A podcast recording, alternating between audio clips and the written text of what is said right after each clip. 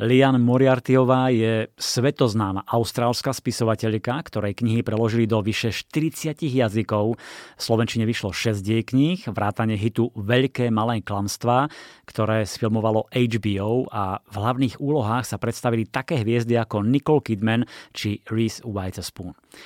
Som si istý, že aj tento nový príbeh je veľkým adeptom na sfilmovanie Volá sa Jablká nepadajú ďaleko a Moriartyová v príbehu šikovne namiešala pútavý koktail. Je tam manželská dráma, zmiznutie a potenciálna vražda, podvod a intrigy, nečakané rodinné tajomstvá.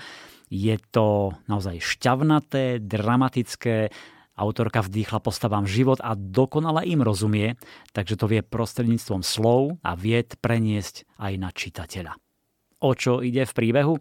Trošku vám prezradí samotná autorka. Hello, I'm Liam Moriarty, coming to you from Sydney, Australia. Ahoj, som Lian Moriarty a hlásim sa vám zo Sydney v Austrálii. Dôvod, prečo dnes držím tenisovú loptičku je ten, že môj nový román Jablká nepadajú ďaleko je o tenise. Je to príbeh rodiny Delaneyovcov. Joy a Stan Delaneyovci sú tréneri tenisu na dôchodku so štyrmi dospelými deťmi. Kniha je o tom, čo sa stane, keď Joy zmizne a tieto štyri deti musia čeliť desivej možnosti, že ich otec zavraždil ich matku. Je to príbeh o súrodeneckej rivalite, manželstve, rodinnej dynamike a samozrejme o tenise. Naozaj dúfam, že sa vám bude páčiť. Príjemné čítanie. I really hope you enjoy it. Happy reading. Jablká nepadajú ďaleko je výborne napísaný príbeh o rodinných vzťahoch, v ktorom rodičia i deti začínajú prehodnocovať svoju spoločnú rodinnú históriu a všeličo začína vychádzať na svetlo. Štruktúrou pripomína jej slávny román Veľké malé klamstvá. Lian Moriartyová vie nadhodiť záhadu, nahryznúť tajomstvo, potom sa vráti mesiace do minulosti a postupne vám všetko odkrýva a odhaľuje. Robí to rafinovane, premyslene, pútavo a neodolateľné. Dôvtipne vystavané zvraty šikovne popoťahuje zanitky, aby vás priviedla k poslednej mrazivej kapitole, ktorá vás prekvapí a zaskočí. Myslím, že málo kto vie písať tak zasvetene a pútavo o rodine a vzťahoch v nej, ktoré neraz vyzerajú navonok úplne inak, ako v skutočnosti sú.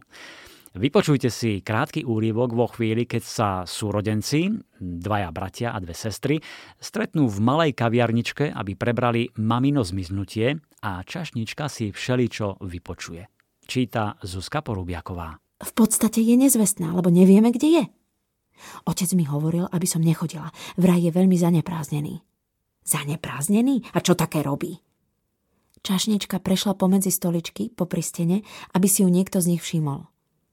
Vieš, čo by sa mohlo stať, keby sme nahlásili, že je nezvestná? Spýtal sa ten krajší z dvoch mužov. Mal na sebe plátenú košelu s rukávmi vyhrnutými po lakte, šortky a topánky bez ponožiek. Čašnička typovala, že môže mať čosi cez 30. Kozia briadka, charizmatický šarme hviezdy z reality show alebo realitného agenta.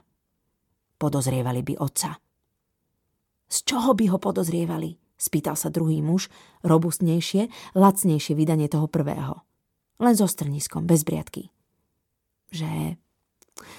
Veď vieš, drahšie vydanie brata si prešlo prstom po krku. Čašnička sa ani nepohla.